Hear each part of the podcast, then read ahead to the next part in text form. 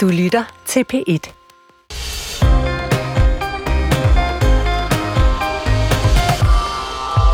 Danmarks eneste adoptionsbyrå, DIA, er nu fortid. Det sker, fordi Socialministeren har besluttet at suspendere adoption fra de sidste fem lande, som DIA samarbejdede med.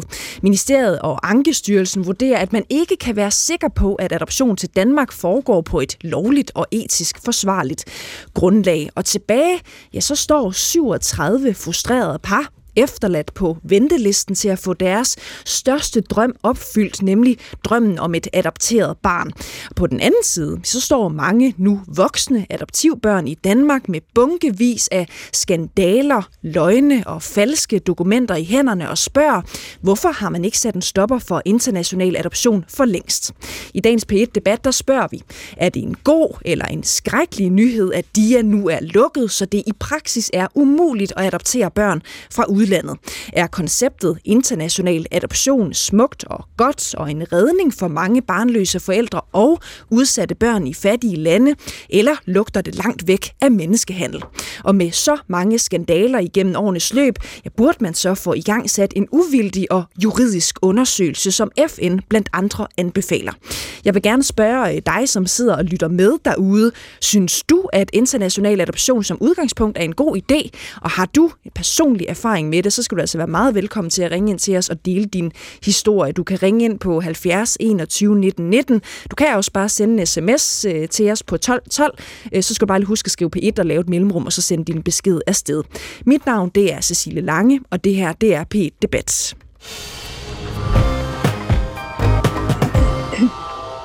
Netra Sommer, velkommen til P1 Debat. Jamen, øh, tak skal du have. Vi skal sige, at du er altså med os på en linje fra USA. Hvis man synes, det lyder som om, du er lidt øh, langt væk, så, så er der en god forklaring på det. Øh, Netra Sommer, ja. du er adopteret fra Indien, øh, og nogen kender dig måske også fra den dokumentar, som du var hovedperson i for nogle år tilbage. Landet i den forkerte familie hedder den. Øh, du mener, at det var en rigtig god nyhed, da du hørte, at man øh, havde valgt at lukke ned for adoptioner til de sidste fem lande, som de altså formidlede børn fra. Prøv lige at forklare, hvorfor synes du, at det var en god nyhed? Altså, jeg synes, det er en rigtig god nyhed, fordi at, øh, at jeg kender rigtig mange, som er adopteret eller var adopteret, og jeg har bare hørt på rigtig mange sager, som ikke er gået efter bogen. Og derfor så har jeg også tænkt, at så er der jo noget galt derude. Så jeg er rigtig glad for, at de er lukket. Fordi man har jo ligesom fundet ud af, at det her foregår jo ikke lovligt, og det foregår heller ikke på et etisk grundlag. Og der er alt for mange ja, ting og sager, som er opstået, som øh, har været noget rigtig lort, mm. rent udsagt. Mener du, at konceptet selve sådan konceptet, altså omkring international adoption, øh, også kan være godt for barnløse forældre og udsatte børn i fattige lande for eksempel? Eller kan du også få fornemmelsen af, at det lugter af menneskehandel? Jeg synes virkelig, det er, er svært sådan at sætte ord på, fordi at hvad er en god øh, adoption? Det er jo altså det er jo en personlig ting, kan man sige, men hvis tingene går efter bogen, og den biologiske forælder ligesom er med på, det er det her, der sker, det er de her konsekvenser. Øh, altså, det er det her, at det indebærer, jamen, så kan det godt være, at det er godt. Det kan også være, at man er pisse syg og øh, har kraft og alt muligt, og man kan simpelthen ikke varetage det her barn.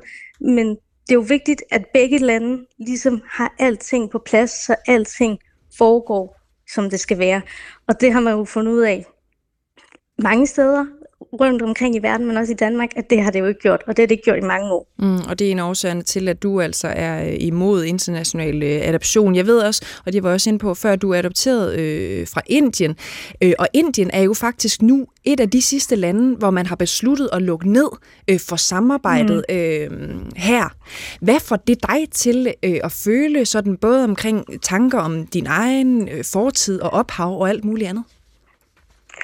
Altså, jeg har jo altid tænkt, at det er, det er ret vildt at, at tage et barn øh, fra den anden side af jorden, og så bare placere det et eller andet sted og sige, nu skal du være her, kan du have det rigtig godt, og så er der ikke særlig meget, opfølgning på det.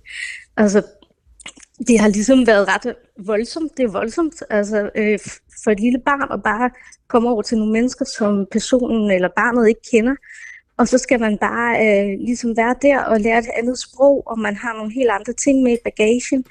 Så det, jeg synes, det har været ret voldsomt, men jeg synes også, det er vigtigt at sige, altså sådan, jeg er, jeg er glad for, at jeg ikke er adopteret mere. Jeg var jo adopteret, men jeg er ikke adopteret mere.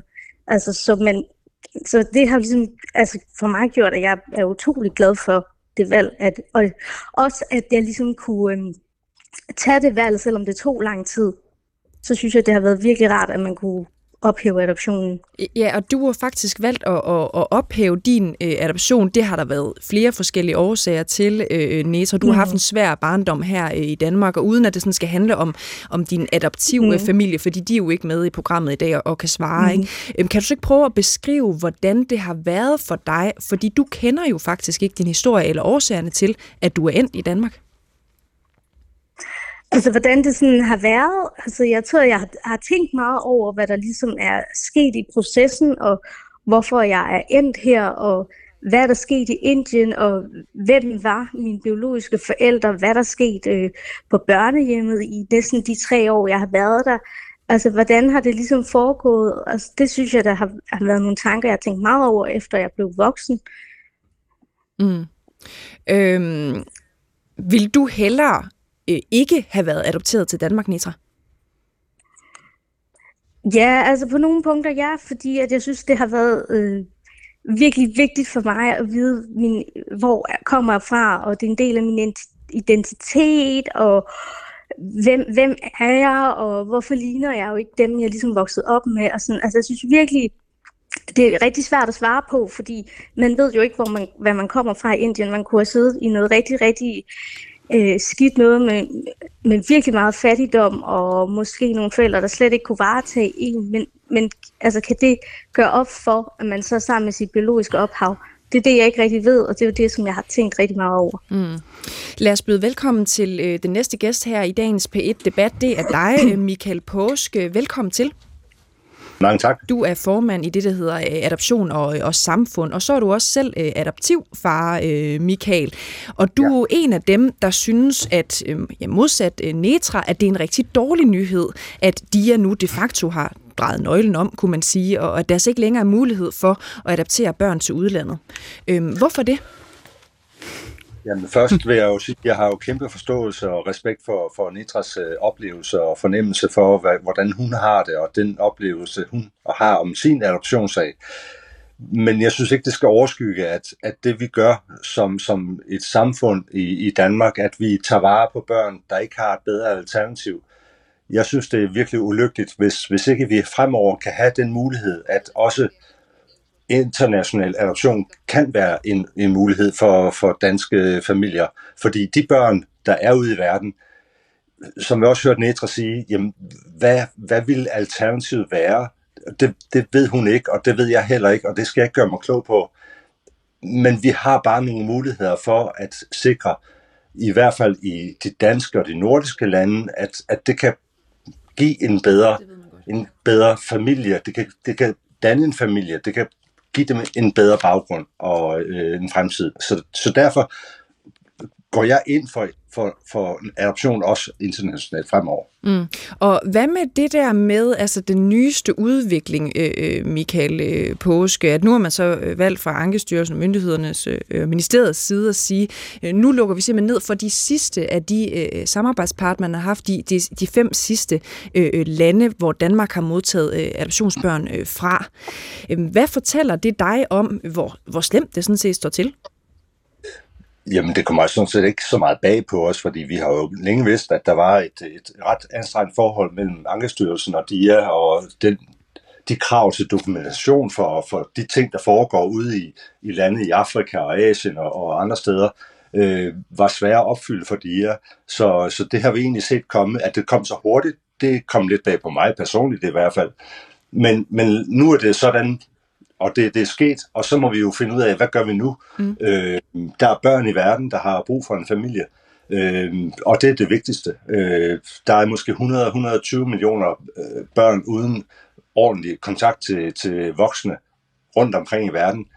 Hvorfor kan vi ikke som Danmark stadigvæk sikre, at måske 20, 40, 50 børn kan komme til Danmark og få en familie, en god familie, Og det kunne kun være mm. til alles bedste, ja. mener jeg. Og, og, og det lyder jo lidt som om, at du undrer dig over, at det ikke kan lade sig gøre, men, men, det, men det kunne det jo så åbenbart ikke, øh, Michael Påske, formand øh, for adoption og, og, og samfund. Det er i hvert fald det, som Ankestyrelsen øh, vurderer sammen med ministeriet. Man kan simpelthen ikke garantere, at det her det ikke foregår på en øh, ulovlig og øh, uetisk øh, måde. Det lyder lidt som om, at, at du siger, at, at det også handler om de øh, øh spændinger, der har været øh, mellem øh, DIA og mellem Ankestyrelsen og de krav, der er til dokumentation.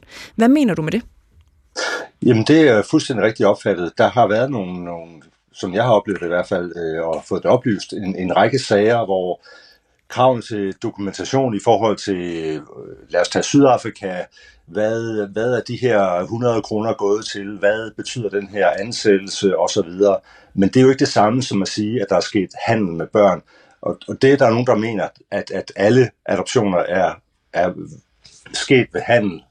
Det er bestemt ikke vores oplevelser, og ikke mine oplevelser. Jeg tror, de, de nordiske lande vil heller ikke kunne stå inde for den øh, øh, holdning. Vi er ret sikre på, at alt foregår, som det nu kan, efter de højeste standarder i Norden, også i Danmark. Der kan ske fejl, og det kan jeg heller ikke udelukke, der er sket i, i konkrete sager inden for de sidste 5-10 år, men heller ikke tilbage for 15, 20, 25 år tilbage, hvor vi har set Chile, Sydafrika. Mm.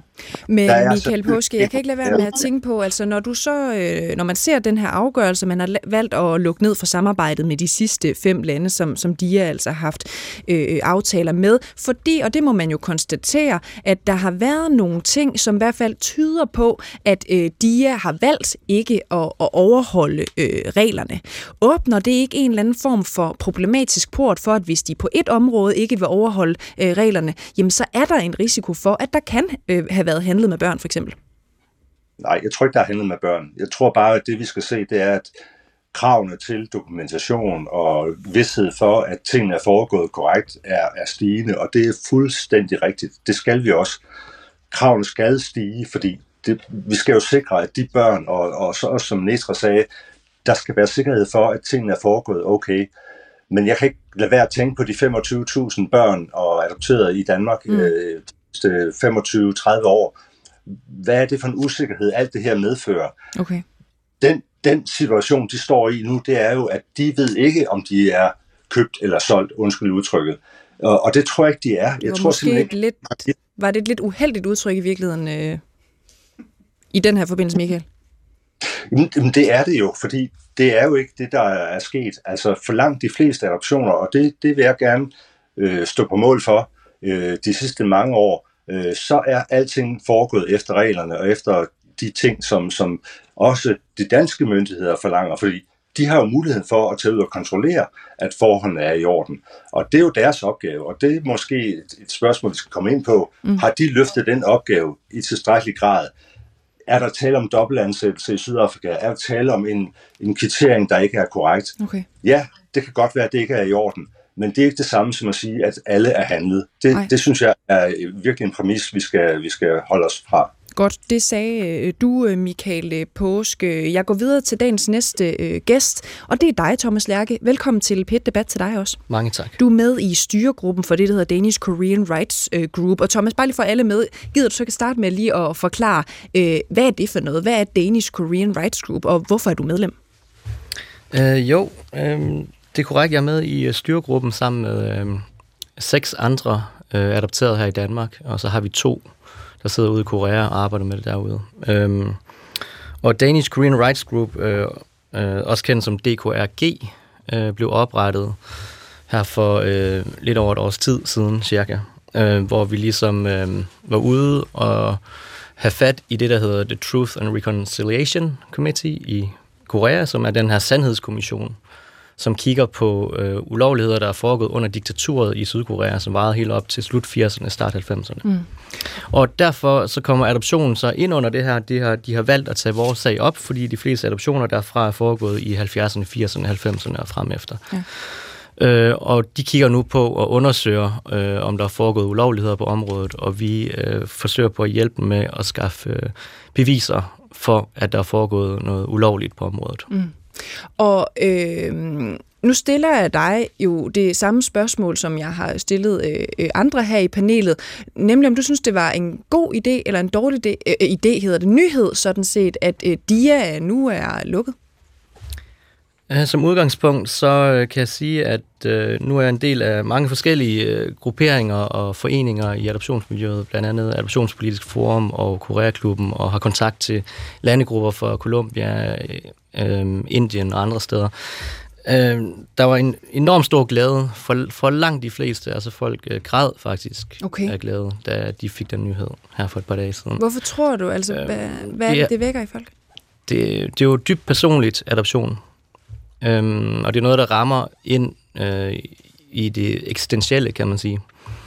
Øh, og det, at der lige nu er blevet, vi skal huske, det er suspenderet, ikke? Øhm, og de har så valgt at lukke ja. for deres øh, formidling. Men altså, øh, jeg tror, det rammer noget øh, i os alle sammen, os der har haft det svært med at finde for eksempel øh, få adgang til vores adoptionspapir, øh, har kæmpet med DIA om at få adgang til deres arkiver, så vi kan finde vores biologiske forældre, før det er for sent. Vi har jo de fleste af os en alder nu, i hvert fald også fra 70'erne og 80'erne, som, øh, hvor vores forældre biologiske ophav måske øh, er ved at dø, er døde, eller måske dør inden for kort tid. Så derfor har vi brug for at få så mange oplysninger som muligt. Så jeg vil sige, for mig øh, var det en positiv øh, nyhed. Mm. Nu har du lige lyttet med os, mens øh, øh Michael Påske jo som, som, som adoptivfar, som formand for øh, adoption og, og samfund, har et lidt andet perspektiv. Ikke? Han synes, det er ærgerligt, hvis der er masser af masser af børn ude i, i, i verden, som måske kunne få en bedre fremtid her øh, i Danmark, som altså ikke får den mulighed, fordi at så har der været noget med noget øh, dokumentation og et dobbelt ansættelsesforhold, øh, som jo er i strid strid med reglerne, men som han siger, det betyder jo altså ikke, at børn er blevet handlet. Føler du dig overbevist om, at børn ikke er blevet handlet øh, inden for de seneste 10 år? Det må jeg klart svare øh, nej til. Jeg er overhovedet ikke overbevist om, at øh, det Michael Påske fremfører her er sandt. Altså, selvfølgelig er det ikke, vi skal ikke tale i absolute termer, at alle er handlet, og der er foregået menneskehandel øh, for alle 22.000 adopterede i Danmark. Sådan er det ikke. Selvfølgelig er det ikke det. Der er også nogle gode historier derude, nogle gode adoptioner, men vi må bare konstatere, i hvert fald for Sydkoreas, i Sydkoreas tilfælde, kan jeg, kan jeg sige, at der må vi bare konstatere, at der er adskillige brud på menneskerettighederne, brud på øh, børnekonventionen, Haag-konventionen, øh, national lovgivning i Sydkorea og national lovgivning i Danmark, og der er mange indikationer på, at det er meget værre, end vi rent faktisk antager. Og der vil jeg bare lige sige til alle dem, der ligesom tænker os over adoptioner igennem årene, har tænkt, okay, det her det er enkelte sager, når der kommer noget frem fra Etiopien, eller Chile, eller Rumænien, eller andre steder.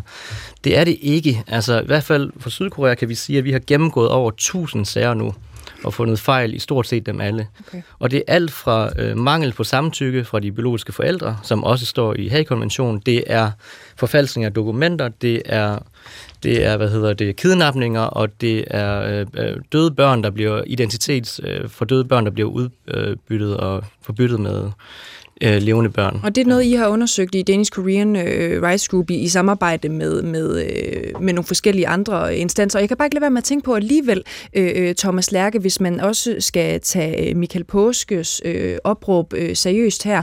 Vi har jo set det ret vidt dokumenteret, at der er foregået nogle øh, forfærdelige og grusomme ting ret systematisk, for eksempel øh, i Sydkorea. Men øh, det betyder vel ikke, at problemet nødvendigvis er lige så stort øh, i nogle af de andre samarbejdslande. Øh, og er det så ikke ærgerligt, at det på den måde skal gå ud over muligheden for danske forældre for eksempel til at kunne få deres drøm øh, opfyldt om at få et øh, adoptionsbarn, eller øh, af hensyn til barnets tag rundt omkring øh, i verden, hvor man kunne få en bedre fremtid i Danmark? Altså, jeg synes, vi bliver nødt til at forholde os til fakta også. Altså, og faktum er, at det ikke kun er i Sydkorea, det er det foregået. Øh, vi ved, øh, DR har jo, de har jo selv her øh, i det her mediehus en dokumentarserie, der udkommer her på søndag. Der kan man selv følge med i, hvad der er foregået i Indien. Øh, det glæder jeg meget til at se selv. Øh, så kan vi, øh, altså, lad os bare tage nogle eksempler. Altså, Chile Øh, under Pinochet-regimet har man taget politiske modstanders børn og sendt dem afsted til international adoption. Øh, under øh, diktaturet i Rumænien har man gjort nogle af de samme mm. ting. Øh, vi har set ulovlige adoptioner fra Etiopien. Vi har indikationer og mistanker nu. Øh, ministeren har selv ude og snakke om det her mm. i sommer omkring Madagaskar. I december i Sydafrika øh, Sri Lanka, øh, Vietnam, øh, vi kan blive ved, altså ja, listen er ja, utrolig ja. lang. Øh. Så, og, så, og for dig er det altså også et argument nok for, at når det sker så øh, bredt og i så mange lande, så er der i hvert fald et eller andet, øh, der ikke fungerer. Øh, Niels Peder Ravn, velkommen til dig. Tusind tak. Du er medlem af borgerrepræsentationen øh, i København for det konservative Folkeparti. Øh, du synes, det var en brand ærgerlig nyhed, da du hørte, at, at det altså ikke længere er muligt øh, for danske familier at adoptere fra udlandet. Ja, det må jeg sige. Altså, lad mig lige slå fast, at jeg selvfølgelig synes, at adoptioner øh, skal foregå fuldstændig øh, lovligt og efter øh, altså på et helt rigtigt etisk grundlag efter have konventionen og alt det her. Men jeg synes, det er lidt øh, forstemmende, at, øh, at øh, ministeren, Pernille rosenkrantz ikke sidder med et svar på, hvad vi nu gør. For men nu lukker man jo for en, en år til børn, der kan komme til Danmark, Lige nu ved vi jo ikke, hvor lang tid sådan en år vil være lukket. Øh, det betyder, at der er en masse forældre, der kommer i klemme. Det betyder naturligvis også, at der formentlig er en masse børn, hvis øh, fremtid er, er ret usikker, eller i hvert fald mere usikker, end den kunne have været. Så jeg er lidt ked af, at Pernille rosenkrantz ikke øh, alligevel havde tid til at møde op her i studiet i dag, fordi jeg synes virkelig, at der, der bliver hun nødt til at arbejde rigtig, rigtig hurtigt. Jeg mener virkelig, vi har med forældre at gøre, som brændende ønsker sig et barn, og vi har med nogle børn at gøre derude, som kunne få en bedre øh, tilværelse og en bedre fremtid her i Danmark, end hvor de nu ellers måtte komme. Og der indskød jeg lige, at vi har inviteret øh, Pernille Rosenkrantz Tejl. Hun har sådan set også sagt ja til at, at være med i programmet, øh, men blev så alligevel desværre øh, øh forhindret. Kan... Niels Peder Ravn, øh, da vi talte øh, sammen øh, før øh, programmet her, der har du både kaldt øh, konceptet for smukt, og du har kaldt øh, konceptet om international øh, adoption for en win-win-situation. Øh, og, og som du også lige selv er inde på nu, så er du selvfølgelig øh, imod, når, når adoption begynder at minde om trafficking, som du også sagde øh, til mig, inden vi gik i studiet. Ikke? Men du siger samtidig, måske skulle man åbne for, at øh, danske aktører må tjene penge øh, på at lave et stykke ordentligt adoptionsarbejde. Præcis. Altså, for det første synes Hvad betyder jeg, det? Det betyder, jeg synes for det første, at man skal have åben adoption, sådan så både Øh, biologiske forældre, barnet, ved, hvad, hvad er ens ophav. Det er, det er ret vigtigt, øh, det vil jeg bare lige slå fast også. Men jeg tror, at hvis man nu lod aktører, private aktører komme ud, selvfølgelig under skarpt tilsyn, øh, for eksempel Ankerstyrelsen, så tror jeg faktisk, at hvis at man kunne komme et meget længere stykke hen ad vejen, fordi man jo kunne have de bedste øh, menneskerettighedsjurister til at kigge det her efter i sømne. Man kunne have de bedste efterforskere ude i de forskellige lande, som kunne finde ud af, om de børn, som så bliver anvist til adoption, så rent rent faktisk også er klar til det, eller at det er rigtigt, det der foregår. Og så synes jeg faktisk ikke, der er noget forkert i, at, øh, at der er en, en organisation, som kunne tjene penge på det, fordi jeg tror, at, øh, at professionelle mennesker på mange måder jo øh, ikke vil være interesseret i at, at ende op med nogle af de skandalesager, vi ser her. Nu ved vi jo rent faktisk ikke, hvor, meget, hvor, hvor skandaløst det her er med DIA.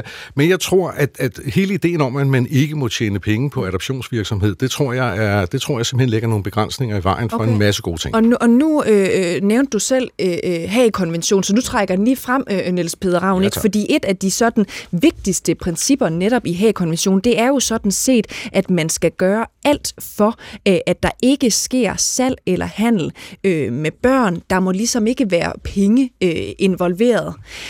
Bryder det ikke med Haag-konventionen? Nej, fordi jeg ville se det som, at, øh, at en sådan organisation, det vil man betale for nogle konsulentydelser, altså juridiske konsulentydelser, efterforskningsmæssige konsulentydelser. Det er jo ikke barnet, man handler med, men det er processen op til, at man modtager sit barn, man rent faktisk køber. Mm. Thomas Lærke, det vil jeg godt lige have din respons på, altså at der pludselig er penge øh, involveret, og at man i dansk regi kunne tjene penge på at stå for adoptioner øh, øh, fra udlandet. Er du umiddelbart øh, lun på den idé? Øh, helt ærligt, så må jeg sige, at jeg er chokeret over den holdning. altså det er virkelig, øh, som du selv nævner her i konventionen, det går jo direkte imod det, som Danmark har underskrevet og ratificeret. Mm. Øhm, og det vil jo skabe incitament til, at der måske øh, kan tjenes penge på det. Vi ved i Sydkorea, der er blevet tjent penge på det. Faktisk ved vi, at øh, øh, i gennemsnit har man tjent over 7.000 dollars per barn Øh, Øh, og der skal vi huske på, at omkring 200.000 børn fra Sydkorea er blevet adopteret væk, så kan man gange det op, og så bliver det til rigtig mange penge. Udover det er der donationer. AC Børnehjælp i Aarhus, øh, det største adoptionsbureau før øh, DIA, de blev sammenlagt med i DIA, de øh, gav 1,5 til 1,8 millioner danske kroner om året i donationer til en virksomhed i Holland, som var ejet af KSS, altså Korean Social Service, direktøren fra det andet største bureau i øh, Sydkorea, og, så, og åbne op for, at man gerne må tjene penge på adoptioner. Det har jeg meget svært ved at se, hvordan det skulle øh, kunne lade sig gøre, uden at give incitamenter til øh, ulovlige øh, handlinger. Øh, du skal have lov at svare, Niels Pedersen, ja, fra det konservative det, det vil jeg faktisk meget gerne lige replicere på. Det, jeg taler om, er jo ikke, at man skal have penge flydende til det land, hvor børn, børnene skulle adopteres i givet fald. Det, jeg taler om, det er, at man rent faktisk har en organisation, som har råd til at ansætte de bedste jurister, de bedste efterforskere, som rent faktisk kan sikre, at alting foregår. Og det, det mener jeg, det må alle jo være interesseret i. Både selvfølgelig de danske myndigheder, ikke mindst de øh, familier, som modtager et barn, og så øh, flest, mest af alle vel de børn, som så rent faktisk måtte komme til Danmark. Det er det, jeg taler om. Jeg taler ikke om, at der skal være en pengestrøm ud af landet. Jeg taler om, at man skal have en organisation, som rent faktisk sikrer, at alting foregår.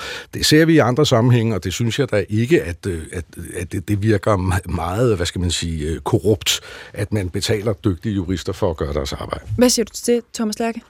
Altså, sådan umiddelbart, så tænker jeg, at altså, man måske skulle gøre, ligesom man har gjort i nogle af de andre nordiske lande, så hvis man, hvis man skulle fortsætte med international adoption, og man kunne øh, sørge for, at der ikke foregår menneskehandel, øh, så skulle man måske putte over i statslig regi, altså få nogle myndigheder til det. Og der vil folk jo selvfølgelig også være lønnet øh, og få en helt øh, normal offentlig ansættelsesløn. Så på den måde kan man måske snakke om det på en eller anden måde, men, men at åbne op for det på den måde og gå imod det, her i konventionen siger, det, det synes jeg... Øh, Altså principielt i hvert fald er det ikke noget, jeg kan stå inden for. Okay. Altså, jeg synes ikke, det er imod børnebeskyttelseskonventionen, at de ting, der foregår, rent faktisk foregår efter lovens ord. Det må jeg sige. Vi har fået en sms fra Tobias, der skriver til os. Tobias fra Esbergære, han skriver, Alternativet til adoption er fraværende i debatten. Er det et bedre liv at vokse op på et børnehjem i Indien, end i en tryg familie i Danmark? Venlig hilsen, Tobias fra Esbergære.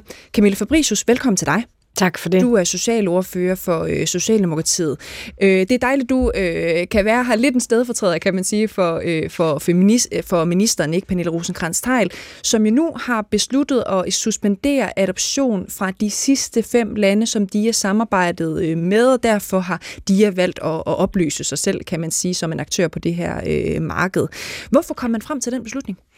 Jamen det gjorde man, fordi at, øh, at Ankestyrelsen er kommet med en anbefaling der netop peger på, at man skal øh, sætte øh, adoptionerne på pause, og så skal vi have undersøgt det. Og så kastede de jo selv, og det synes jeg faktisk er meget klogt, øh, håndklædet i ringen og sagde, at det, det duer ikke. Øh, mm. De er jo en selvejende øh, institution, ikke, der er akkrediteret af Socialministeriet, og rammerne for DIAs arbejde er reguleret gennem en række øh, akkrediteringsvilkår mellem øh, DIA og, og, og Ankestyrelsen. Det, at det her... Øh, den her organisation øh, ikke har levet op til en række øh, krav. Øh, det, at ministeren nu siger, at vi kan sådan set ikke udelukke, at der er foregået handel øh, med børn, fordi der har været øh, en masse brud på reglerne. Hvor stor en del af ansvaret har øh, Socialdemokratiet og regeringen, ministeriet egentlig for det? Jamen altså, det er da vores ansvar, at man overholder reglerne. Altså, det kan der jo ikke være nogen tvivl om. Og det er jo også derfor, at, øh, at når Ankestyrelsen kommer med de anbefalinger, at vi, øh, både i Socialdemokratiet og jeg, som socialordfører, tager det meget alvorligt. Vi fik en teknisk gennemgang i går øh, for ordførerkredsen, og vi tager det alle sammen meget alvorligt. Jeg vil også have lov til at sige, at jeg synes faktisk ikke, at det er en lille ting, at man har brudt en regel om dokumentation, at man har tilbageholdt informationen om, at man har brudt, brudt reglen, og når man så er blevet spurgt til det, så er man løjet. Altså, når vi har opsat regler, øh, så er det jo netop på baggrund af det, Thomas siger, at vi har desværre historisk nogle rigtig dårlige erfaringer, og mm. derfor har vi sagt, at hvis vi vil international adoption, så er vi nødt til at have nogle ret skrappe krav. Mm. Det er vi faktisk blevet enige om internationalt. Ja. Vi er jo her først og fremmest for børnene. Altså, og... og jeg er fuldstændig med på, at der sidder nogle familier og har ventet på et barn. Men vi er nødt til at holde skarpt, at vi er her for børnene. Og du siger, at det er jo sådan set øh, øh, øh, jeres øh, ansvar, at tingene her foregår på en måde, så man i hvert fald politisk kan stå øh, inden øh, for det. Øh, har Danmark via DIA handlet med børn? Det kan jeg ikke svare på. Altså, det ved jeg ikke. Altså, det er, altså, det, det kan jeg på ingen måde øh, tro. Øh, det er jo derfor, vi har opstillet reglerne. Det er jo for, at det ikke sker. Så når der er de her brud, så er vi jo nødt til at tage alvorligt og trykke på bremsen og stoppe op og, og få øh, tingene undersøgt. Kan du afvise, at Danmark via DIA har handlet med børn? Jamen altså, det kan jeg jo ikke øh, svare på, fordi grunden til, at vi er stoppet op, så er det jo fordi, at der har været nogle brud på reglerne. Når vi har hele tiden har skærpet reglerne, så er det jo fordi, at vi har kunne se, som, som Thomas også beskriver, som det internationale adoptionssamfund siger, jamen så er der bekymringer. Mm. Øh, så derfor så vil jeg hverken kan eller vil jeg afvise. Men øh, altså, det håber jeg jo ikke. Mm. Men internationalt adoption er bare øh, udfordret af øh, et marked, øh, hvor øh, handel med børn, øh, handel med mennesker er jo en, øh, en faktor, ligesom øh, narkotika mm. er. Og det har vi jo ingen interesse i som stat at være en del af. Og når øh, du har den øh, viden, for det er jo ret bredt dokumenteret sådan set, at der er tale om strukturelt øh, øh, problem her, også på internationalt niveau. Er det her så en god anledning, altså det, at DIA nu har opløst øh, sig selv, og at man fra Ankestyrelsens side, ministeriets side, har vurderet, øh, vi kan ikke handle med de sidste, nu sagde øh, Sørme selv, øh, handle, vi kan ikke være samarbejdspartnere øh, med de sidste fem lande. Øh, var det en god anledning til at sige, nu stopper vi for international adoption i Danmark? Det er en rigtig god et rigtig godt tidspunkt at stoppe op og finde ud af, hvad er det så, vi gør. Fordi jeg har jo også siddet som socialoverfører, hvor vi har siddet og kigget på DIAS. Jeg selv var med til at, at sammenlægge de to organisationer og været meget skarp på at sige, nu skal I simpelthen have styr på papirerne. Det jeg spurgte om, Camilla ja. Frisus, det var jo, om det var en god anledning til at stoppe international adoption, fordi der er så mange problemer forbundet altså, med det, som der er. Ja, og jeg, jeg synes, du har en pointe. For mig, og det var det, jeg prøvede at svare på, det er, jeg synes, at at det er vigtigt, at vi får snakket sammen i ordførerkredsen. Jeg synes, det er så alvorligt, både på grund af, at vi skal have børnene i centrum, men jo også fordi, der står nogle familier. Så vi er jo nødt til mm. at være samlet om at gøre det bedste. Så derfor har vi trykket på bremsen. Vi kigger på det, og så må vi jo tage de drøftelser øh, sammen om, skal det stoppe, og hvad gør vi også konkret med de børn, der er der, okay. på, på, øh, mm. altså, som er matchet, og hvad gør vi for de forældre, der står på ventelisten? Michael Påske, jeg, jeg, jeg åbner lige for, for dig igen, ikke? altså formand for adoption og, og, og, ja. og samfund. Nu hører du Camilla Fabricius, her socialordfører for Socialdemokratiet, sige, at hun synes sådan set ikke, at de her øh, brud på, på reglerne, som der jo øh, har været, er øh, mindre forseelser. Hun tager det ret øh, alvorligt. Øh, hvad siger du til det? Jamen, det skal vi da. Vi skal da tage det alvorligt. Men det løber mig koldt ned ad ryggen, når man skaber mistillid til, at de 25.000 adoptivbørn, der er i Danmark, voksne også, at de skulle være handlet. Det løber mig virkelig koldt ned ad ryggen. Og jeg synes, det er virkelig en skrab øh, ting at sige, at alting sikkert er foregået illegalt. Det mener jeg ikke, der er noget belæg for. Men det er der vel heller ingen, der siger, øh, Michael Påske. Nej, men, men omvendt kan jeg ikke lade være med at tænke på og, og, og kunne få lyst nej. til at spørge dig. Kan du helt afvise, at der er øh, en del af de 25.000 børn, som er kommet øh, øh, til Danmark, som er handlet? Nej, det kan jeg ikke. Og det kan myndighederne heller ikke. Og det kan regeringen heller ikke. Og det kan Ankestyrelsen heller ikke. Men jeg kan bare sige, min oplevelse er, at der er styr på tingene. Og det har der været i hvert fald de seneste år. Jeg er med på, for 20-25 år siden, der skete tingene ikke, som de skulle. Der er sket nogle ting øh, i øh, mange lande, som ikke var efter konventionerne, og det skal vi selvfølgelig have ryddet op i. Men at totalt mist den der, ja, lad os sige, at så en mistillid til, at alle børn i Danmark er handlet, det, den præmis køber jeg simpelthen ikke. Jeg synes, det er, det er uværdigt, hvis vi har den holdning i Danmark. Og jeg synes også, det er uværdigt, at vi ikke kan tage vare på børn, der allerede er født mm. og kan få en fremtid i, i Danmark. Øh, om det er 10, 20, 30, 40, 50, det er sådan set underordnet. Når der er styr på tingene, hvis ikke det er DIA, så må der være nogle andre, der kan gøre det. Okay. Jeg, jeg er meget bekymret for den, den, den diskurs, der er lige nu omkring adopterede deres familier, mm. at alting er bare snyd og bedrag. Mm. Og det tager stort virkelig stort afstand fra. Okay, Camilla Fabricius, vil du kan Ja, jeg markerer simpelthen, fordi jeg synes faktisk, at, øh, at den mistillid, der bliver skabt, er en, du bringer til bordet. Jeg synes faktisk, hele bordet herinde i studiet øh, har en meget alvorlig tilgang til det, uanset om man er pro eller man ikke er. Altså, vi tager det her enormt alvorligt. Det er jo det, øh, man er valgt på, jeg er valgt på, det er jo at handle på de ting, der er. Hvis vi hører, at Ankestyrelsen har markante punkter, som netop er sat ind til at stoppe øh, korruption, så er det jo så er det jo pinligt nødvendigt, at vi stopper op og kigger på det, sætter foden på bremsen. Det håber jeg at du giver mig ret i. Jamen, det gør jeg selvfølgelig, Camilla. Jeg er fuldstændig enig. Det skal der undersøges.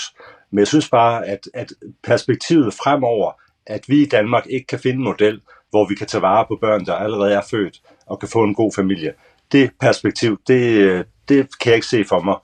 Øh, selvfølgelig skal tingene undersøges, og alt, hvad der ikke er foregået korrekt, skal der slås ned på. Mm. Det er jeg 100% enig i, og det tror jeg også, du ved, jeg står indenfor. Godt. Øh, I får lige en sms øh, mere, som en lytter har skrevet ind øh, til os. Det er en lytter, der skriver, jeg blev glad, da jeg hørte, at DIA stopper med formidling af transnationale adoptioner. Forhåbentlig er det nu historie til dem, der taler om at hjælpe de stakkels børn. Send hjælp der hjælper barnet og dets familie.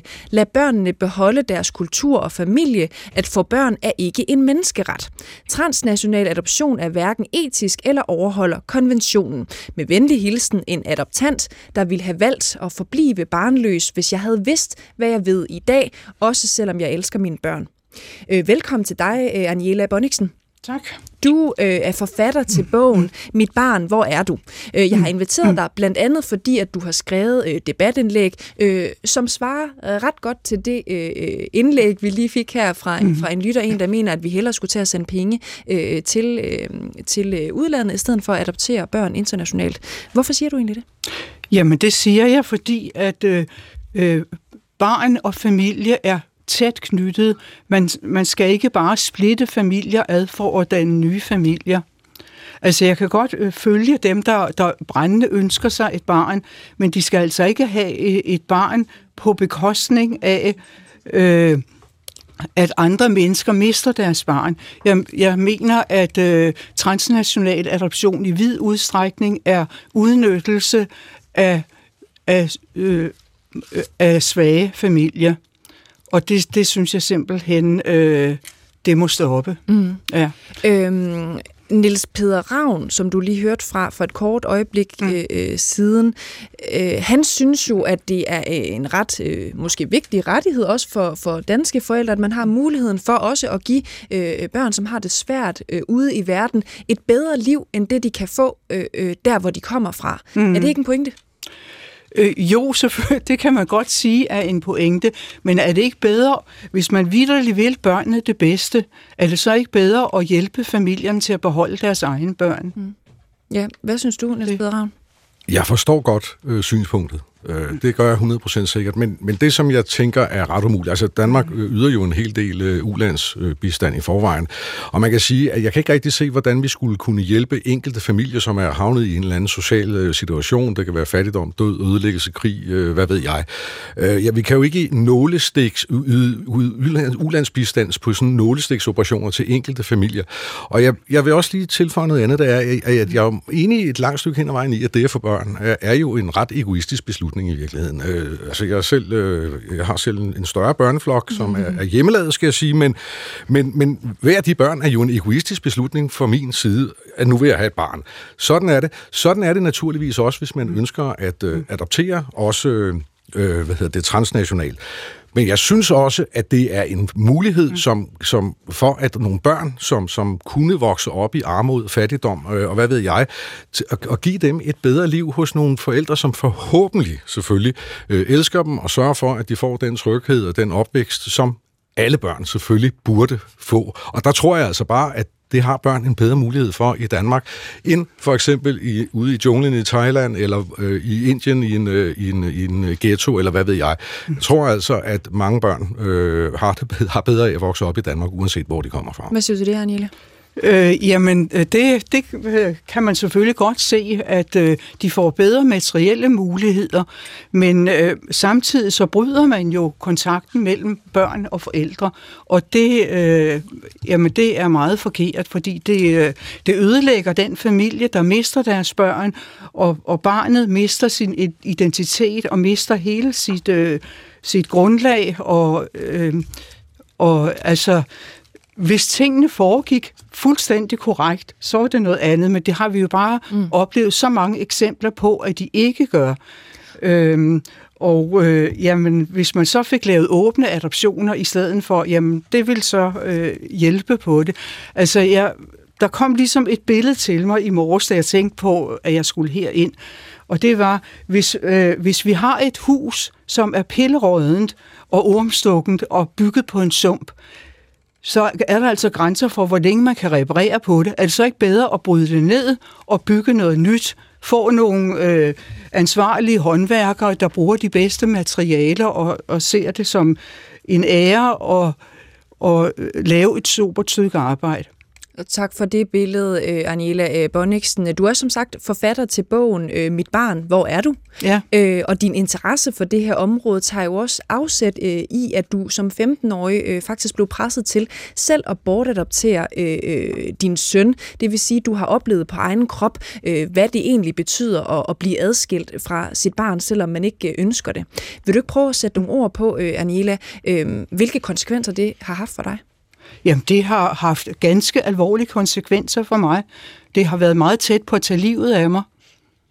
Da jeg fødte min yngste søn, der øh, kom jeg faktisk til, altså nu er det en lang historie, jeg skal prøve at gøre den kort, øh, der kom jeg faktisk til at føde på det samme hospital mod min vilje, kom til at ligge i den samme seng ud af 20 mulige, og jeg, øh, det har simpelthen været en psykisk reaktion, men jeg var faktisk ved at dø. Jeg var helt ude på den anden side. Det har, det har været tæt på at tage livet af mig. Jeg lå faktisk i tre et halvt døgn i respirator og blev holdt kunstigt i live. Og det var det, der gjorde vendepunktet for mig. Det var både jeg selv og min nyfødte søn døde under fødslen, men kom tilbage igen. Og det, det er den øh, oplevelse, som har gjort, Altså faktisk i den graviditet startede jeg på at lede efter mit første barn, mm. og jeg fortsatte med det. Det tog mig 10 år, inden det lykkedes at blive lykkelig genforenet med ham. Ja. Og, og mødre i min situation, vi har ingen rettigheder. Der er intet som helst tilbage for os, og der bliver ikke givet nogen hjælp til os. Og øh, ja, altså jeg synes bare, altså jeg har før tænkt, at adoptionssystemet, det var et godt system, og det var for børnenes skyld, men jeg har bare oplevet så meget ganske forfærdeligt, og altså, det, det, der er så meget ødelæggelse i det, ikke? Og Altså, det, øh, vi skal have et, et øh, ordentligt og menneskeværdigt system. Tak for at dele din øh, historie, Aniela øh, øh, Bonniksen. Du får øh, ordet øh, nu, øh, Thomas, fordi du har lige stået og markeret Thomas Lærke, altså fra Danish Korean Rights Group. Ja, øh, jeg vil bare sige, at jeg synes, vi skal prøve at fokusere på løsninger øhm, og tale lidt om det. Øhm, der skete jo det her sidste år, at øhm, man fra Socialministeriets side og Folketinget ligesom besluttede sig for at lave en uvildig historisk undersøgelse, altså en redegørende undersøgelse, hvor man afsatte 12,6 millioner og ville hyre nogle uvildige historikere til at kigge på adoptionsudmidlingen til Danmark. Og der øh, synes vi jo, og synes øh, rigtig mange mennesker, både adoptanter og adopterede i Danmark, at det er ikke godt nok. Vi bliver nødt til at kigge øh, på det med andre øjne, altså kigge på ulovlighederne, få en uvildig juridisk øh, undersøgelse øh, hvor forskellige uddannelsesmæssige baggrunde for eksempel kommer i spil. For eksempel politifaglig, øh, adoptionsforskning, lægevidenskabelig, socialvidenskabelig, det retsvidenskabelige ikke mindst. Fordi det er jo det, vi gerne vil have, og det er det, vi er nødt til at få for at få ro i sjælen. Vi bliver nødt til at få undersøgt, øh, hvad de her ulovligheder går ud på, hvilket omfang har danske myndigheder kendt til det her, i hvilket omfang har danske adoptionsråd været involveret, og man må sige, at med den seneste par dages udvikling, øh, så viser det jo, at man øh, fra Ankestyrelsen og Socialministeriets side er inde og sige, okay, vi kan ikke garantere, at der ikke er foregået menneskehandel i de her lande, og derfor har vi suspenderet og lukket for nogle af de her lande. Og det indikerer jo, at man har en, en stærk mistanke om, at der er noget galt. Og det bliver man simpelthen nødt til at undersøge, og det bliver man nødt til at gøre øh, med uafhængige øh, undersøgelses, øh, en uafhængig undersøgelsesenhed der kigger på det her med meget, meget alvorlige øjne og kigger på menneskerettighederne, konventionerne og, og lovgivningen, øh, national lovgivning, og, og om der er nogen, der har været involveret i noget, de ikke burde. Og øh, Thomas Lærke, det her det dykker vi meget mere ned i på den anden side af en øh, radiovis, som vi skal have lige om et øh, kort øh, øjeblik. Fordi det er jo sådan, at du har en øh, ret klar opfordring, både til Camilla Fabricius fra Socialdemokratiet, som står øh, øh ved siden af dig, men sådan set også resten af vores øh, politikere. Du ønsker dig en øh, uvildig øh, undersøgelse. Mere om det på den anden side af en øh, øh, radiovis. Jeg vil sige tusind tak til de øh, øh lyttere, der har sendt sms'er ind til os. Det skal I endelig øh, blive ved øh, med. Og så vil jeg også bare lige sige, I hørte lige Thomas Lærke tise lidt for det for et kort øjeblik øh, siden, men fra på søndag kl. 06.00, der kan du på DRTV se dokumentarserien Det store adoptionsteori om en række kritisable danske adoptioner fra Indien. Tusind tak, fordi I lyttede med til første del af p Debat. Vi er tilbage på den anden side af en radiovis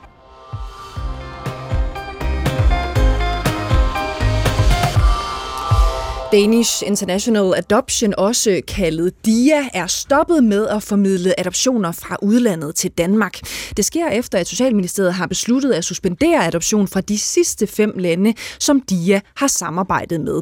Dette gør, at det i praksis er umuligt for danskere nu at adoptere børn fra udlandet. Ministeriet og Ankestyrelsen vurderer, at man ikke kan være sikker på, at international adoption til Danmark foregår på et lovligt og etisk forsvarligt grundlag.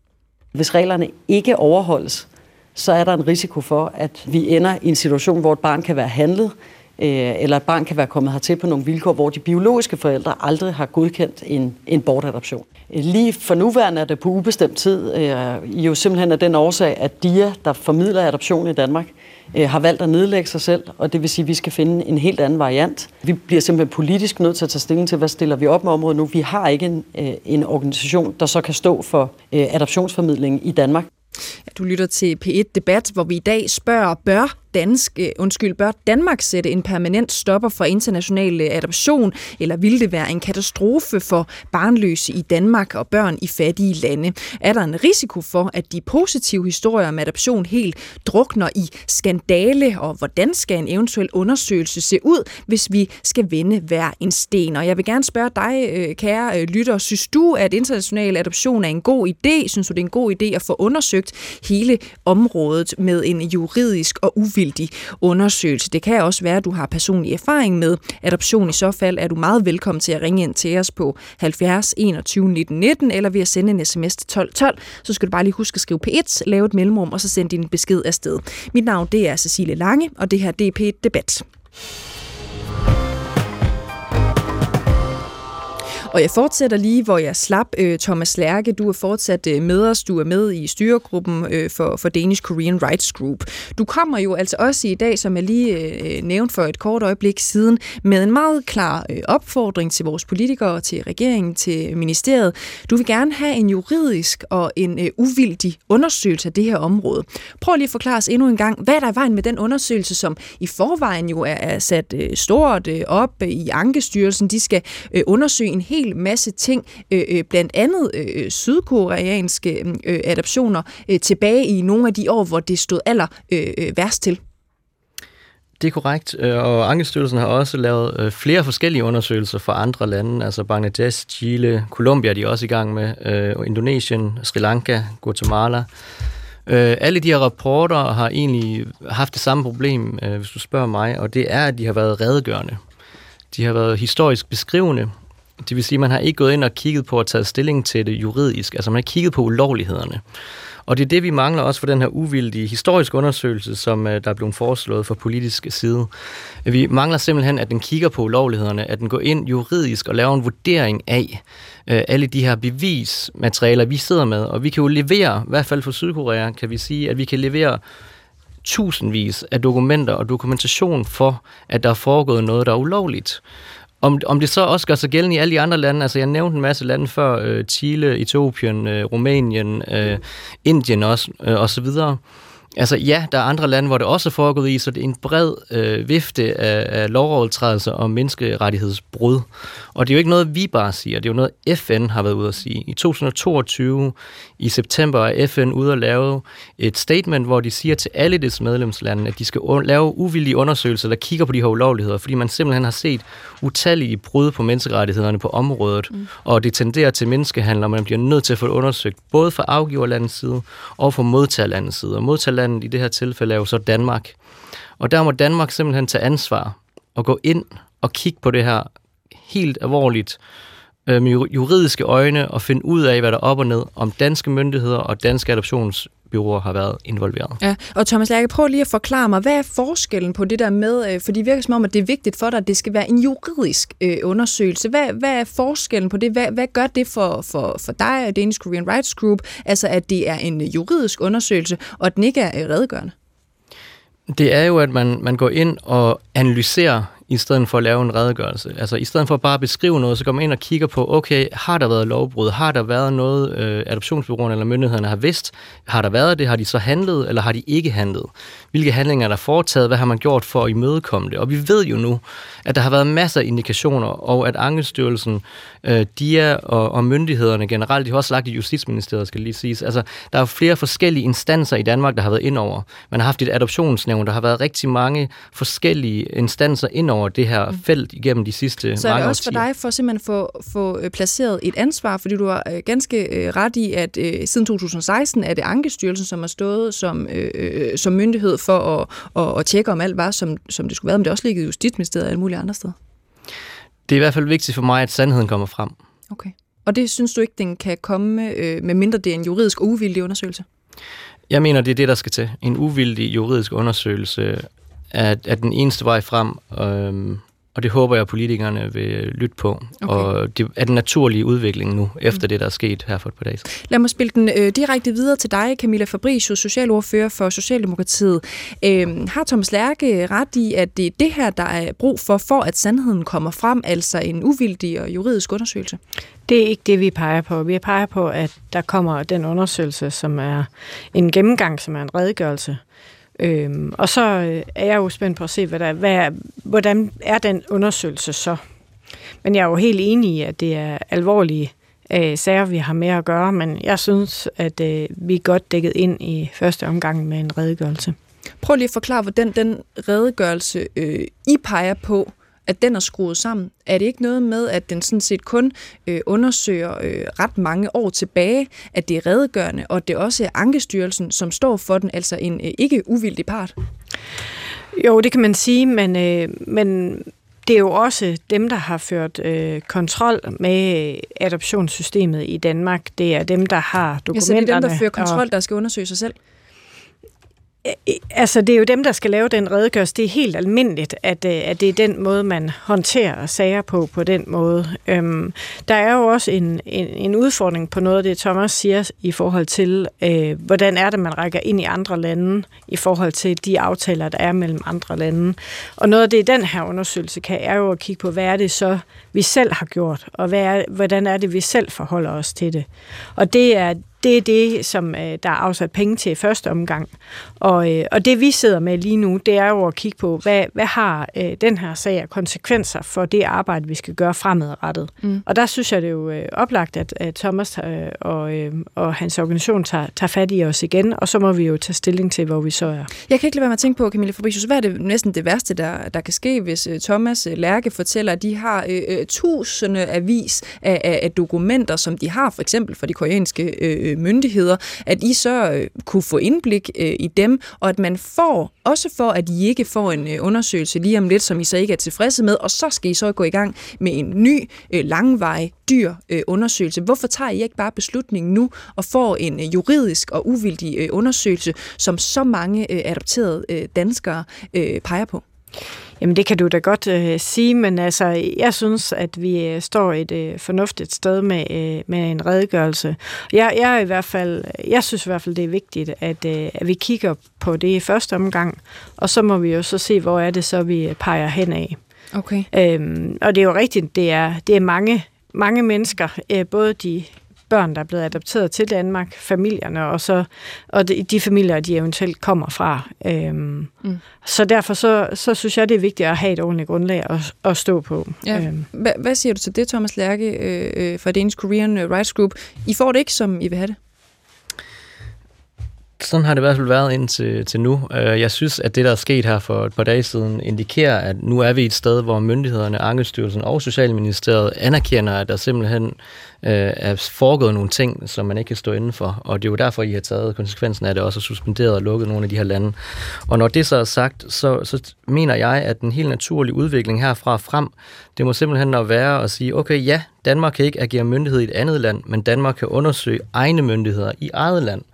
Og det må man gøre uvildigt. Man kan ikke have folk, der har været i adoptionssystemet, og folk, der har arbejdet med internationale adoptioner, eller har øh, økonomiske incitamenter eller personlige årsager til at have den ene eller den anden holdning til international adoption. Man bliver nødt til at have uvildige folk til at kigge på det, og ikke kun historikere, men altså folk måske fra politiet, øh, for øh, det medicinfaglige, folk fra det retsfaglige, jurister, advokater osv. Man bliver simpelthen nødt til at tage det dybt seriøst.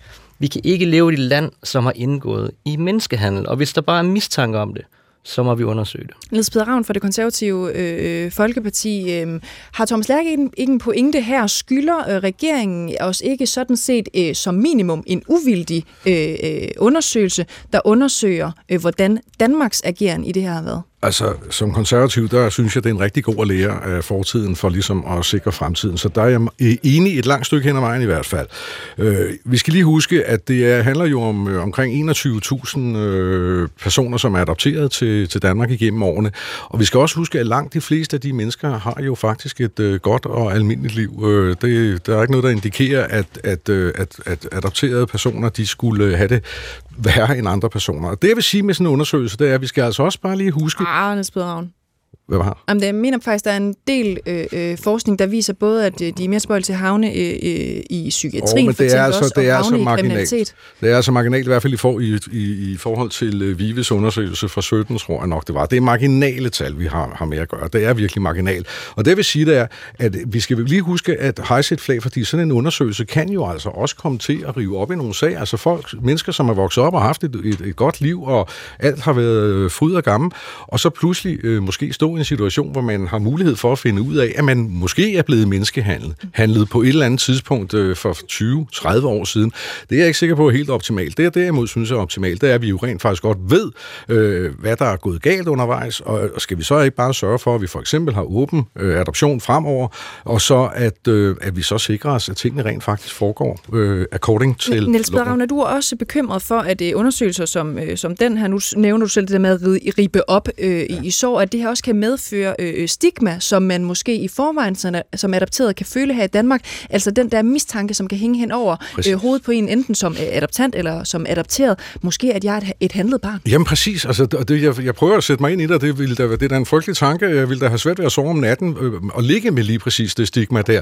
Øh, det, det, synes jeg er, det synes jeg er en far, lidt farlig vej at gå ned Jeg forstår det godt, og jeg støtter jo sådan set også, også altid, at sandheden kommer på bordet. Men jeg synes, man skal være forsigtig, og man skal måske lige tænke sig om, før man, hvis, hvis vi når så langt, før man udformer en, en sådan undersøgelse, for jeg tror virkelig, der er nogen, der kan komme galt afsted rent personligt på, på det. Okay, nu vil jeg byde velkommen til den næste gæst, vi har fået øh, i studiet. Det er nemlig dig, øh, Camilla Bjergård Nielsen. Sten, velkommen til. Tak skal du have. Du er adopteret fra Sri Lanka, at daglig arbejder du som chefrådgiver. Øh, øh, som sagt, adopteret fra Sri Lanka. Din adoption har været øh, lykkelig øh, for dig og for dine forældre her i Danmark, mm. øh, øh og faktisk også for din biologiske øh, mor i, i Sri Lanka. Vil du ikke lige prøve at fortælle os, øh, fordi nu er vi jo inde på, på noget af det, som også har været øhm, øh, hvad skal man sige, din øh, mærkesag, at vi skal huske også at fortælle øh, om, om de mere positive adoptionssager i Danmark, så det hele ikke øh, drukner i skandalesager. Hvordan, start lige med at fortælle os om, om, om dit egen sag. Jamen, øh, som sagt, så er jeg selv adopteret fra Sri Lanka og kommer til 82 som øh, tre måneder gammel. Øhm, og jeg har været så heldig at være, øh, have mulighed for at møde øh, mit biologiske ophav, og derigennem også have kunne verificere nogle af de her oplysninger, der eksisterer i forbindelse med vores adoptioner, øh, og få, kunne finde ud af, at det var både et ønske fra øh, min mor, men også fra min mors familie. Min mor var meget ung, øh, blev gravid som 15-årig og født som 16-årig, men at det blev, blev vurderet dengang, og det er også mit budskab i dag, at det var ud for barnets tag. Så det vil sige, at det var ud fra barnets tag, og der blev lavet den her vurdering, og det var ud fra min mor, der jo på det tidspunkt på en eller anden måde også var et barn. Øhm, var 15 år gammel, mm. eller i hvert fald et, et, et, et ungt menneske, at det vil være det bedste henseende. Ja. Øhm, når det så er sagt, så vil jeg også rigtig gerne starte med at anerkende alle de her ulykkelige og tragiske øh, historier, vi har hørt om.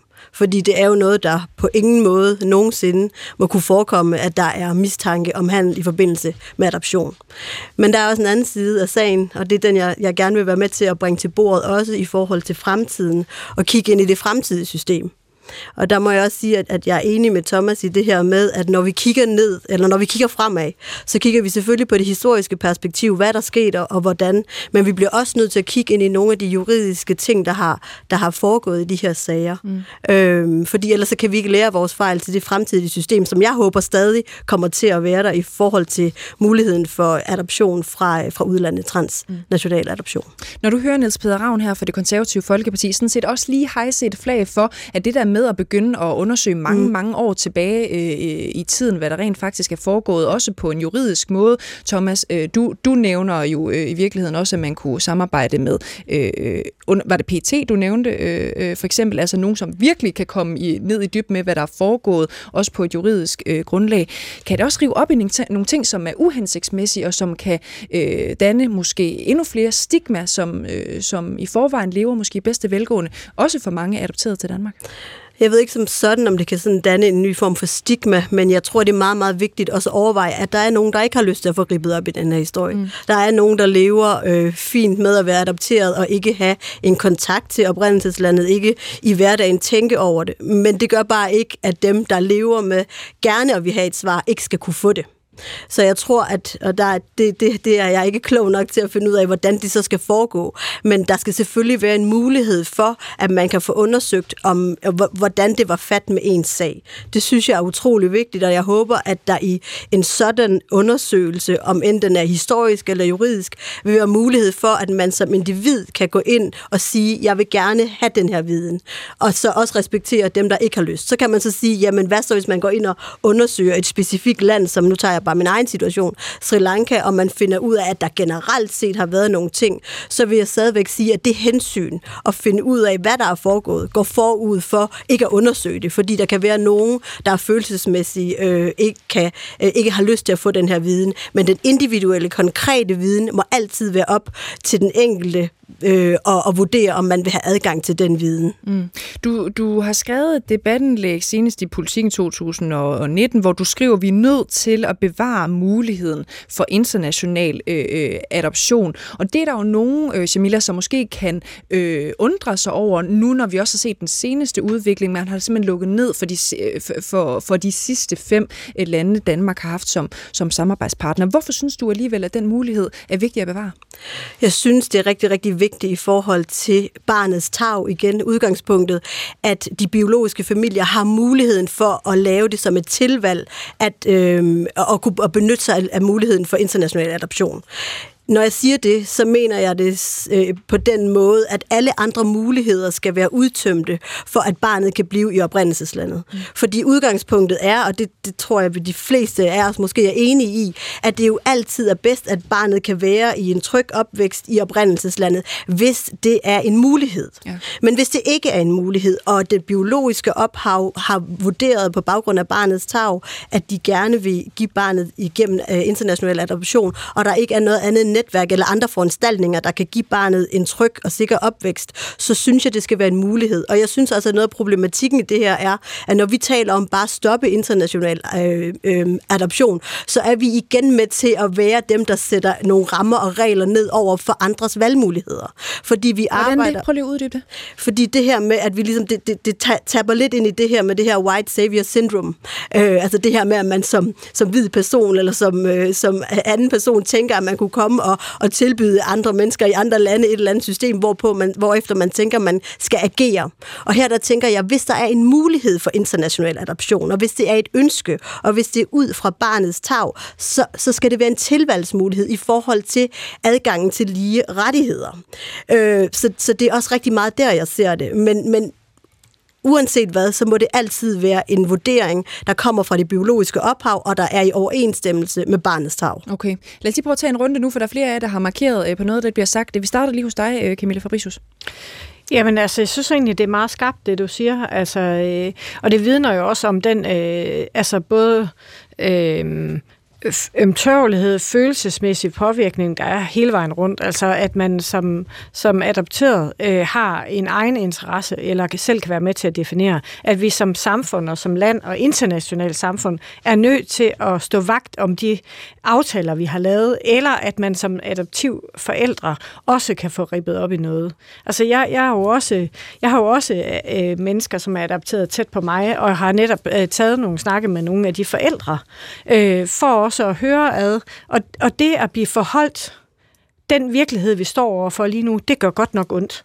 Og det har i hvert fald gjort, at jeg har været meget opmærksom på, hvor mange forskellige vinkler der er inde i det her. Jeg synes faktisk, du virker, og det er jo egentlig meget forfriskende, Camille Fabricius, du virker lidt i tvivl om, hvor, hvor du egentlig står øh, i forhold til, om du vil kæmpe for politisk, at international adoption igen kan blive øh, etableret øh, i Danmark, om det egentlig er en god idé.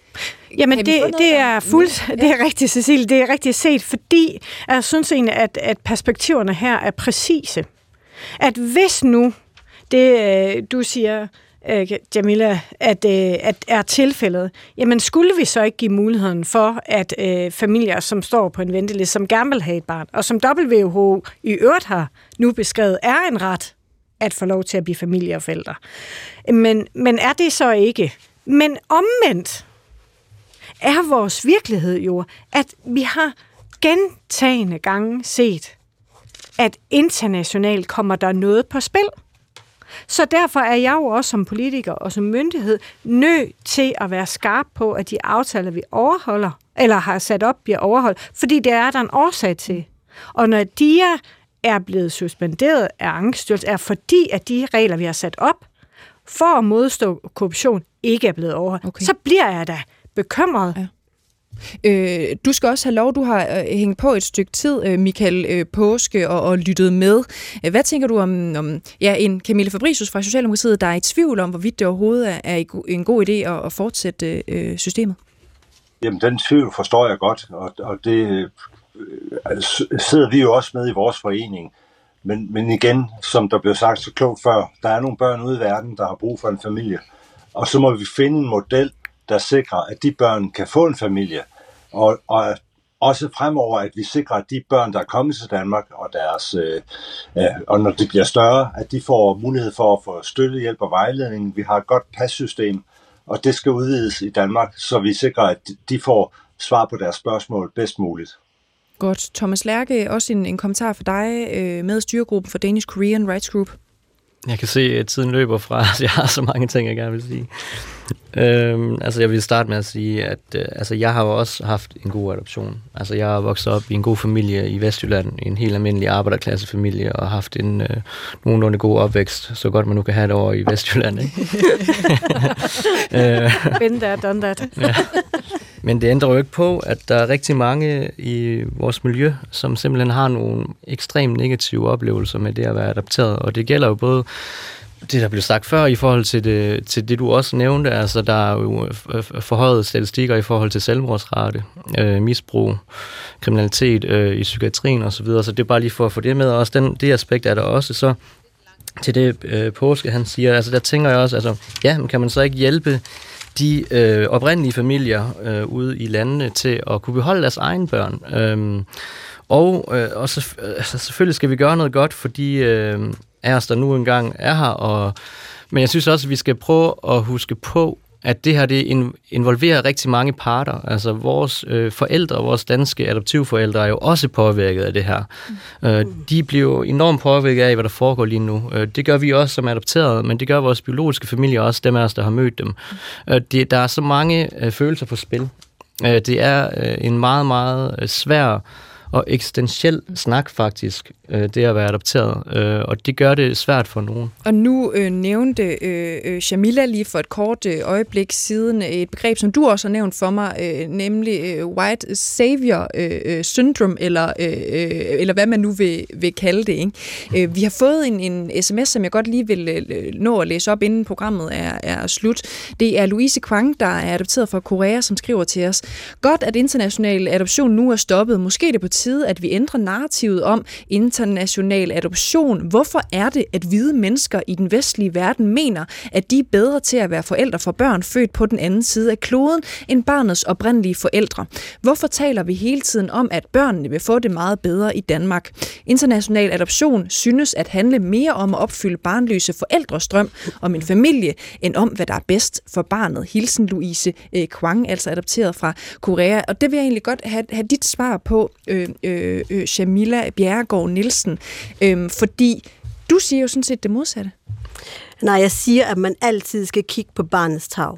Så det vil sige, i oprindelseslandet, øh, for eksempel Sri Lanka, hvor jeg er fra, jamen der vil man skulle kigge på, vil det være bedst for barnet? Er der nogen i den biologiske omkreds, der kan tage sig af barnet? Er der nogen andre omsorgspersoner for barnet, der kan Men udgøre kan du en gemme familie? det der narrativ om, Jamila, det der med, at, at, at man kan komme til at, at, at sige her i Danmark, hvor vi jo er enormt øh, privilegeret, og vi er rige, at man kan finde på at, at sige, at vi er bedre til at tage vare på, på, på tredje verdens børn, for eksempel. Jamen, jeg kunne godt tænke mig at, at, at, at vende det om, fordi jeg, jeg synes ikke, man kan svare på, på det på den måde. Jeg synes hele tiden, at man skal kigge på det fra udgangspunktet fra den biologiske familie. Hvad er det, de ønsker for deres barn? Jeg tænker ikke, at vi i Danmark er bedre til at være forældre, end vi er øh, på Sri Lanka, men der kan være nogle andre omstændigheder, der gør i den situation, i den verden, vi lever i lige nu, at barnet vil have det bedre ved at vokse op et andet sted. Så det du, og øh, det som jeg også hørte fra dig for et kort øjeblik siden, det var sådan set i virkeligheden, at når danske myndigheder om omvendt går ind og lukker for muligheden, så minder det mere om white savior syndrome, fordi man så tager den beslutning for øh, ganske kompetente øh, øh, forældre og familier, for eksempel øh, på Sri Lanka. Jeg synes, at man skal holde mulighederne åbne. Jeg synes, at når vi arbejder på at mindske u- øh, ulighederne imellem os øh, verden over, så skal man også give adgang til de samme valgmuligheder. Så derfor synes jeg netop, at det er det, der sker. Okay. En sidste, tror jeg nok, øh, kommentar for dig, øh, Thomas Lærke, for, øh, for, for tiden går øh, desværre. Vi kunne ellers fortsætte øh, længe. Værsgo, Thomas. Jamen, øh, jeg tror bare, jeg vil sige, at når jeg bliver spurgt om, er du for eller imod adoption, så plejer jeg at sige, altså sådan lidt politikersvaragtigt, men så plejer jeg faktisk at sige, jamen, det er ikke et spørgsmål om at være for eller imod international adoption, det er et spørgsmål om, om det er foregået lovligt eller ulovligt. Og der synes jeg bare, at vi må konstatere nu, at der er simpelthen så mange indicier, så mange beviser for, at der er, i hvert fald i nogle tilfælde, og i faktisk rigtig, rigtig mange tilfælde, tusindvis af tilfælde, er det foregået ulovligt. Og det bliver vi simpelthen nødt til som samfund, som land, at tage dybt seriøst. Vi kan ikke bo i et land, som har været involveret i, i noget, der minder om trafficking eller menneskehandel eller handel med børn og babyer. Det er simpelthen ikke øh, godt nok. I en demokratisk retsstat, så er det bare ikke godt nok. Det blev de sidste ord for denne udgave af P1 Debat, og jeg siger her til sidst, at vi har inviteret DIA med i dagens program. De har ikke ønsket at medvirke, men i en pressemeddelelse, der lyder det sådan her. Det er en tung beslutning at skulle tage for bestyrelsen i DIA, men vi ser ingen anden udvej. Området for international adoption kan ikke længere under de aktuelle vilkår i Danmark drives af en NGO som vores. Tak fordi I lyttede med. Gå på opdagelse i alle DR's podcast og radioprogrammer. I appen DR Lyd.